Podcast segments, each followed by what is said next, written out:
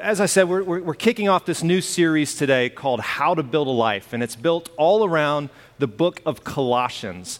Uh, the book of Colossians is a small book in the New Testament, and actually it's a letter. So if you're unfamiliar with the Bible, many of us are, um, in, the, in the New Testament there are a number of letters that were written to specific churches uh, around uh, that part of the world, the ancient world, uh, usually the Roman world. And this little city, uh, Colossae, was a, a, a tiny, kind of insignificant city in that part of the world.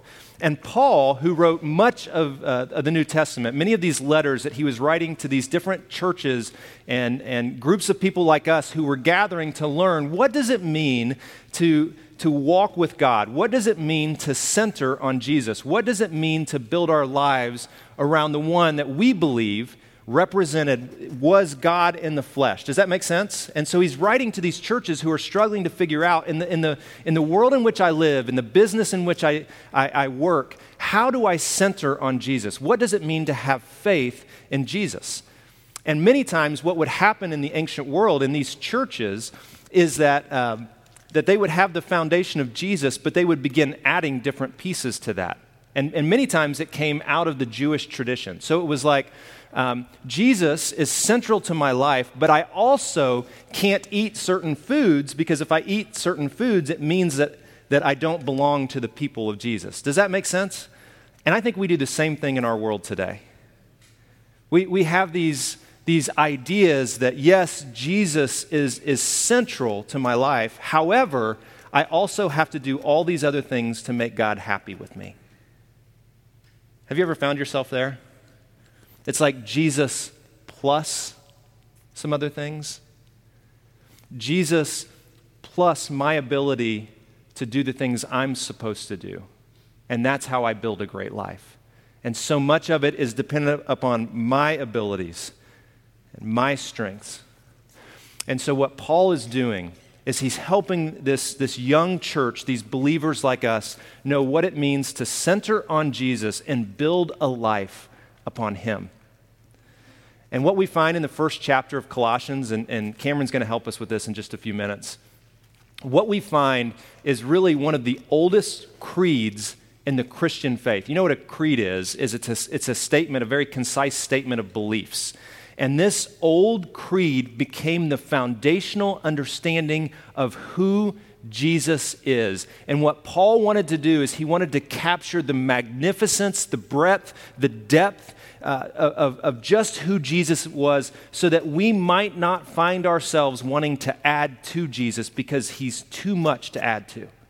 He's too big, he's too good for us to add anything to. We have a sure foundation in Jesus Christ. So, this old creed that we're going to read and we're going to hear about this morning is the foundational understanding of who Jesus is, who he was, and who he forever will be. Now, what I love about this is maybe you came today and you don't know what you believe about God, you don't know what you believe about Jesus. Today is going to give us an incredible summary of who Jesus is. No matter what you've believed in the past, no matter what you've been taught, like this from Scripture, from Paul, gives us a beautiful picture of who he is. And I would say this that building a great life which I think all of us want to do. Building a great life begins as we co- cooperate with the Spirit already at work within us and around us. Now, listen, don't miss this. Don't miss this. That Jesus and His Spirit is already at work within you and around you. I'm going to say that to this side as well. Jesus, the author of the world in which we live, the author of our salvation, even if we don't know what we believe about him, he is already at work within us and around us, even when we don't notice it. And come back over here. Jesus, as big as he is, as great as he is, he is already at work within you and around you. Isn't that, isn't that good? That's good news. That's like, that's good news. It's, it's good for us to be reminded of that. Now, I, I want to, the reason I've asked Cameron to, to spend some time uh, building this, uh, whatever it is he's building, I'm not quite sure. Um, oh, today is Darth Vader. Hmm.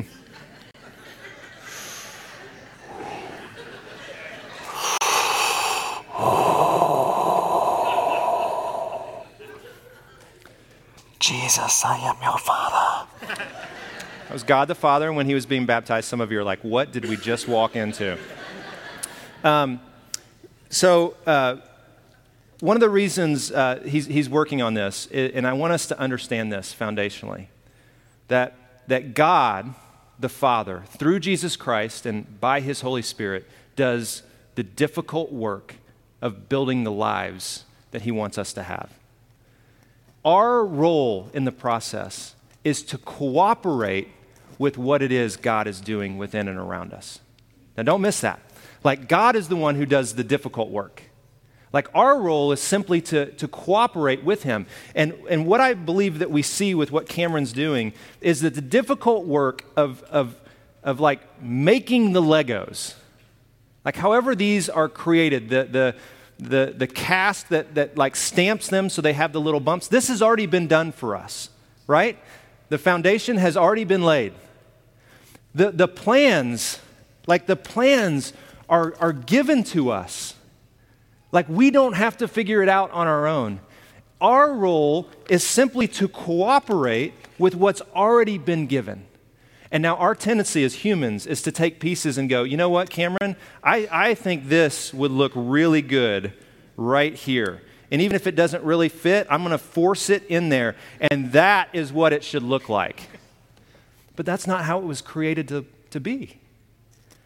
And see, as humans, we, we have the tendency to make things more difficult than they need to be. Like God gives us the foundation, He gives us the framework, He gives us all the pieces. And our role is simply to cooperate with what He's doing. And that's the book of Colossians. Now, at the core of this book, uh, uh this letter, is uh, a call to give thanks to God because of all that He has done for us.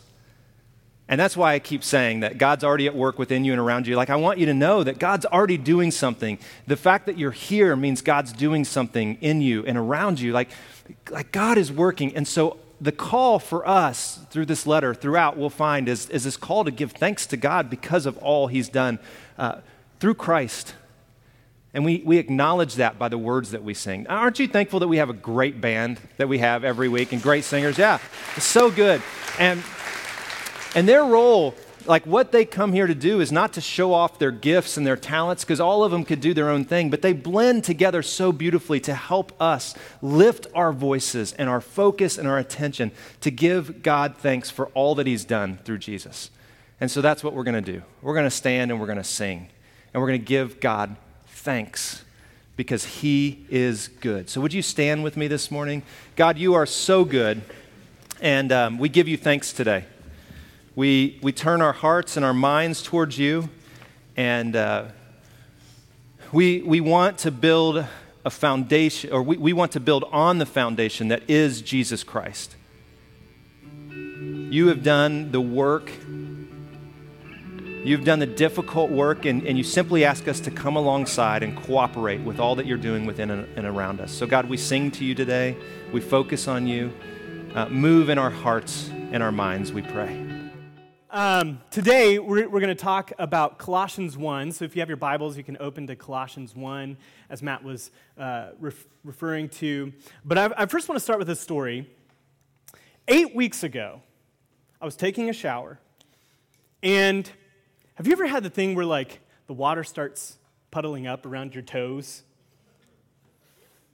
And you're like, well, you know, maybe maybe there's just some hair in the drain or something. Maybe there's just something, you know. So I get my my hand crank snake, you know, and and this has happened before. Our house was built in '64. Some of the new houses don't have this problem, right? But our house was built uh, over 50 years ago. So, so occasionally, you know, I'll have to kind of snake the drains and, and clear stuff out of there. And, and, and I tried. So I tried to do that, and it wasn't working. It has before. Why wasn't it working this time? So I was like, honey, you're going to have to call, call the plumber. I got I to go to work, but uh, we're going to have to have the plumber come out today. And so she did, and the, and the plumber came out. And I got a call about 2 o'clock in the afternoon, and it was my wife. And she said, honey, the plumbers are going to call you in a few minutes. if you get a call about a call you're expecting, that's a bad call, right? That's a bad call. So, okay, you know, she's like, I think it's really bad. you know, I don't know, but they've been here for like all day and they're really nice, but I think it's really bad. So, of course, that's what my wife's talking about. Like, they're really nice plumbers, you know? Um, so, anyway, so I get this call, and the figures start getting in the tens of thousands for what it's going to cost. Because it's not just the drain that's an issue. They had to tear out the shower, they had to tear out the bathroom, the vanity, everything. And they said, if we start here, it's just a snowball because your pipes are so old, they're cast iron, we gotta, we gotta start replacing them. And if we start with new pipes and st- start adding them to old pipes, you don't know, like maybe, maybe it buys you two weeks, maybe it buys you a year. But it, sooner rather than later, you're gonna have to just get rid of all of the plumbing in your house. Bleep, you know. so we had to replace every single pipe in our house. Now, when you buy a house and somebody says, you know, these pipes are old, you're like, yeah, yeah, yeah, that's fine, you know, uh, yeah, you know, like we'll be fine. And, but you don't ever expect to take on a project where they have to dig into the foundation. Here's a couple pictures. Here's, here's our bathroom, well, on the left they had to dig into the foundation of our home. You can see some of the original footings in that picture. And then, and that's my son, not my sons, Knox and Silas, about to drop into the cliff of the great abyss on the right. They had to go all the way through our backyard and trench everything. And, and so this is what we've been living in the past eight weeks. And my wife is nine months pregnant uh, today actually. So, uh, God bless her. If you're praying for anything, pray that we can get back into this house in the next week before the baby comes. But um, I don't just say that so that you can give me sympathy. I, I think it's really applicable to the situation that's happening in Colossians. And, and sometimes in our life, we need, if the foundation isn't secure, the house is unlivable. If the foundation isn't secure, the house is unlivable. I've had to live somewhere else the last eight weeks while they're working on the foundation of our home. And it was funny because initially when I got the call and I started talking to Kelly, I, in my mind I started saying, well, maybe we can just use the other bathroom, right? How, long would that work? You know, maybe we can just do our laundry at your parents' house, right? You know, um, we don't really need the plumbing that much. No, it's, it's important. It's foundational to the home to have good plumbing in your home. You do not want to have bad plumbing in your home. So we had to start essentially at the foundation. And the house became unlivable for us. And Jesus talks about this, Matthew 7 24. He's, he's giving one of his most famous sermons, and he kind of, at the end of it, talks about anyone who listens to my teaching and follows it is wise, like a person who builds his house on solid rock. And some of us know the rest of that. But when winds and storms come, if you've built your house on the rock, it will, it will be stable. It will withstand the time and the seasons of life. But he goes on to say if it's built on sand, if the foundation isn't secure, the house will crumble. Are you with me? So, Paul, when he's writing to this church in Colossae, or Colossae, however you want to pronounce it, he is essentially saying, You've missed the point. The foundation of your lives isn't secure. Something has happened. Now, theologians will kind of talk about like what has happened to this church? What has kind of gone on? And there are a couple things. One of them is as, as matt was kind of mentioning it became jesus and versus jesus period. Jesus and It's, it's what, what we like to call in the theology world syncretism.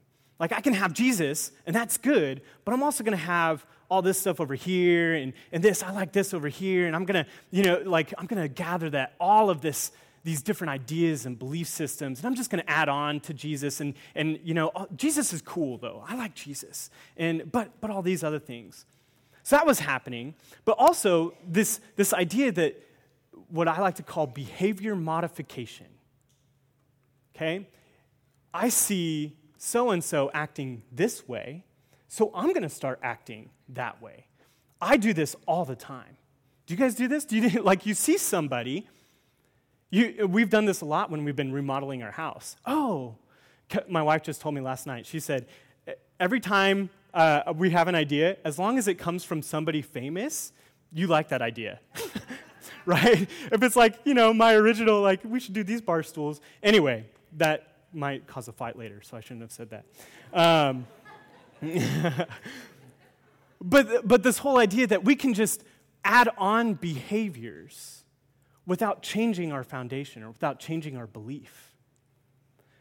We have to start with the belief first. And a pastor, uh, friend of mine, he said this recently, and this has really stuck with me. He said, All of life is really an attempt. So when we're building a life, all of life is really an attempt to ask three questions Who is God? Who are we? And what's the version of the good life? Who's God? Who is this great divine being in the world? And then who does he say we are? And then what does the good life look like? But a lot of times, we reverse that. What's the good life look like? I want to become that kind of person, and then I'm going to fit faith into the mix somewhere there. This divine creator, he's going to fit into the building I've already created. That doesn't work. We have to start with the belief who is God, which informs who we are, which informs how we should act and behave in the world in which we live. Does that make sense? So, we're going to open up Colossians and read through this. And as we do, I want you to be thinking about who is God? What does he look like? Frame it in your mind. Try to think and imagine how, how does God look? If I can imagine, maybe you need to close your eyes and do this, or maybe you just read through this and try to come up with a picture in your mind. Who is God? Starting in verse 15. Christ is the visible image of the invisible God. He existed before anything was created and is supreme over all creation. For through him, God created everything in the heavenly realms and on earth. God is supreme. He created everything. He existed before anything. He's, he's eternal. He's always been there. We keep reading. He made the things we can see and the things we can't see, such as thrones, kingdoms, rulers, and authorities in the unseen world. Everything was created through him and for him. God is sufficient. He's sufficient for all of our needs. Everything was created through him and for him. In God, we get this picture of life and what it looks like. We keep reading in verse 17. He existed before anything else, and he holds all creation together. Christ is also the head of the church, which is his body, which is why we say we're a community following Jesus, right? He is the beginning, supreme over all who rise from the dead. So he is first in everything. For God, in all his fullness, was pleased to live in Christ. The unique person of Jesus Christ. God was pleased to have all his fullness live in Christ. And through him, through Christ, God reconciled everything to himself. He made peace with everything in heaven and on earth by means of Christ's blood on the cross. Isn't that beautiful? This statement, you got a picture in your mind? This statement has become like the statement about Christ. He is supreme, He is sufficient.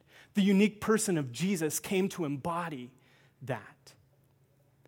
And God, in all His fullness, came to dwell with us, give us a model of what it looks like, what God looks like, what the divine looks like. Who is God? That's the first question. Who is God? Well, Jesus. And Paul, as he's talking to the Colossians, don't miss Jesus. Don't miss it. It's so important. This became that creed. They would repeat this. I might challenge some of you, maybe this week, every day, you just need to read through this. Who is God? Let this seep into the foundation of your beliefs. It's so, so important. And one way I, I often think about this, this image of Christ is the visible image of the invisible God. I'm not a photographer, but I have some photographer friends, and, and they talk about aperture, right? Aperture. Do you know what aperture is? It's a cool word. We know it goes with photography, but what is it? It's like this little, this little hole in the camera, in the lens, that um, the aperture will open or close to let light into the camera. And the reason it does that, the, the smaller the, the aperture, the clearer the image is. Jesus is the aperture of God. We want to see the image of God. What does he look like? We focus on the very unique particular, which is Jesus. It's the foundation for everything. Jesus is the aperture of God. And once we begin to get a clear view of God, it begins to inform our identity and behavior. So, verse 21, he continues, Paul continues. And this is where he gets very personal. So, this is where we really need to pay attention because, I mean, what a magnificent statement about Christ. But, like, what does that really mean for me and for you each and every day? Okay, Christ should be my foundation. Maybe we've drifted. Maybe we've, we've lost our focus. Maybe we've been adding on all these behaviors and trying to modify our life based on these lists of to dos and things. But okay, we have the statement about Christ. Now what? I love this. Verse 21 is where Paul gets so personal. This includes you, who were once far away from God. You were his enemies separated from Him by your evil thoughts and actions. Have you ever thought of yourself as an enemy of God? What makes us an enemy to God? We're separated from Him. We're not focusing on Him. We're not, we're not trying to do His will in the world and, and exalt His kingdom. To live as Lord and ruler of my life, I'm trying to go it alone. I become an enemy. We don't always like to say our thoughts are evil, but if, if they're not for good, if they're not for, for God, then we become somewhat an, an enemy of God against Him. Yet now He has reconciled you to Himself, He has liberated you to Himself through the death of Christ in His physical body. As a result, He has brought you into His own presence, and you are now holy and blameless as you stand before Him without a single fault. How many of you have woke up this morning and said, I am holy and I am blameless? No, but you are. And that's exactly what Paul wants to communicate to all of us. You are holy and you are blameless. God has done the hard work of reconciling you to himself, of laying the foundation so it doesn't falter. and you are holy and blameless. But you must continue to believe this truth and stand firmly in it. Do you believe this truth? And do you stand firmly in it? And he goes on to say, don't drift away. Don't drift away. Recenter yourself daily, moment by moment. Recenter yourself. You know, Brother Lawrence wrote this book about the presence of God, and he, he essentially tried to, whatever he was doing, washing dishes or going about his life, he tried to just, just think of Christ. Just recenter in this moment, in this day. And maybe for some of you, that's the challenge is, is okay, so I'm raising kids, I'm raising my family. How do I just recenter? You know, I'm, I'm running a, a company and, and it's so hectic and so busy. Don't forget to recenter moment by moment. Who is Christ and who does he say I am? That is the foundation. That is the foundation of what it means to be a Christian. And God has done the hard work. That's the amazing thing is he knows you. He knows your fears. He knows your doubts, your insecurities. He knows the good things about you, the things that make you excited to wake up every single morning. He knows you better than anybody else, better than your spouse, better than your kids, better than your parents. He knows you and He loves you. He loves you so much that He came down and moved into the neighborhood to be near us, to be with us. For some of us, we just we just need to respond to that. We have a part, and God has a part. God's part is to secure the foundation, our part is to make our home in Him. Right? If we make our home in Him, He will secure the foundation, the plumbing problems, whatever is going on in your life. If we make our home in Him, He will begin to secure the foundation and build the house. And some of us need to hear that today. We just need a new foundation. But here's the question Have I placed my trust in the foundation that is Jesus Christ? Have I placed my trust in the foundation that is Jesus Christ? Or have I placed it in other things? Is my trust in my financial security or my retirement plan? Is my trust in having a, a, happy family and having a family that has, has no arguments, a family of peace, you know? Have I placed my trust in, in my reason or my thoughts? Some will tell you those things require so much faith in other people and other circumstances that will let you down over time. Or if, if you've had these things, you, you can quickly see how fast they disappear. Right? And some of us in this room know that. I had it all, and it just disappeared. I had my health, but then I got sick. We had the perfect marriage, but then it fell apart. We had a happy family.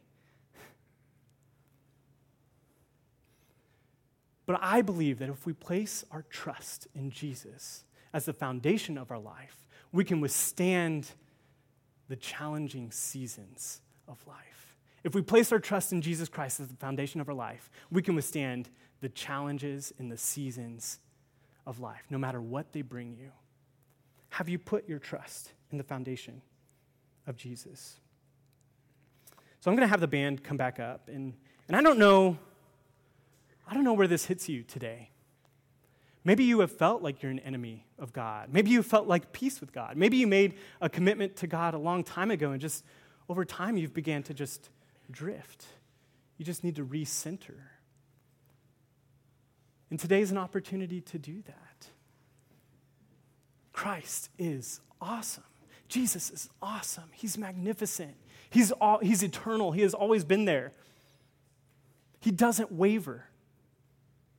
If we put our foundation in Him, anything can come our way and a house will not topple. And he invites us to that. So today, maybe you just need to write, I trust you, Jesus, and, and put it on the cross. I'm, I'm recommitting to trust you. I made this commitment a long time ago, but I'm going to recommit to trust you today. You just need to put that prayer on the cross. Maybe for some of you, it's, it's communion. I need, to, I need to have a meal with Jesus and remember the body and the blood that he gave to reconcile and liberate me in his love. Maybe you need to pray with somebody. We have a prayer team that's available today to pray with you and for you. Or maybe you just need to sit here and, and worship, sing the words of this song, and, and spend some time in reflecting on where is my trust? Where is my foundation? And I want to recenter it on Jesus. So go ahead and stand with me. I'm going to pray, and then we can, can respond.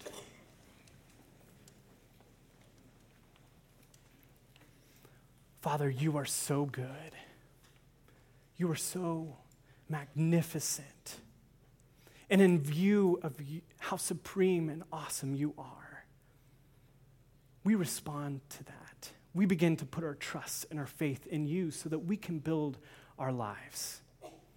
But it starts with there. It starts with that. It starts with you as our foundation.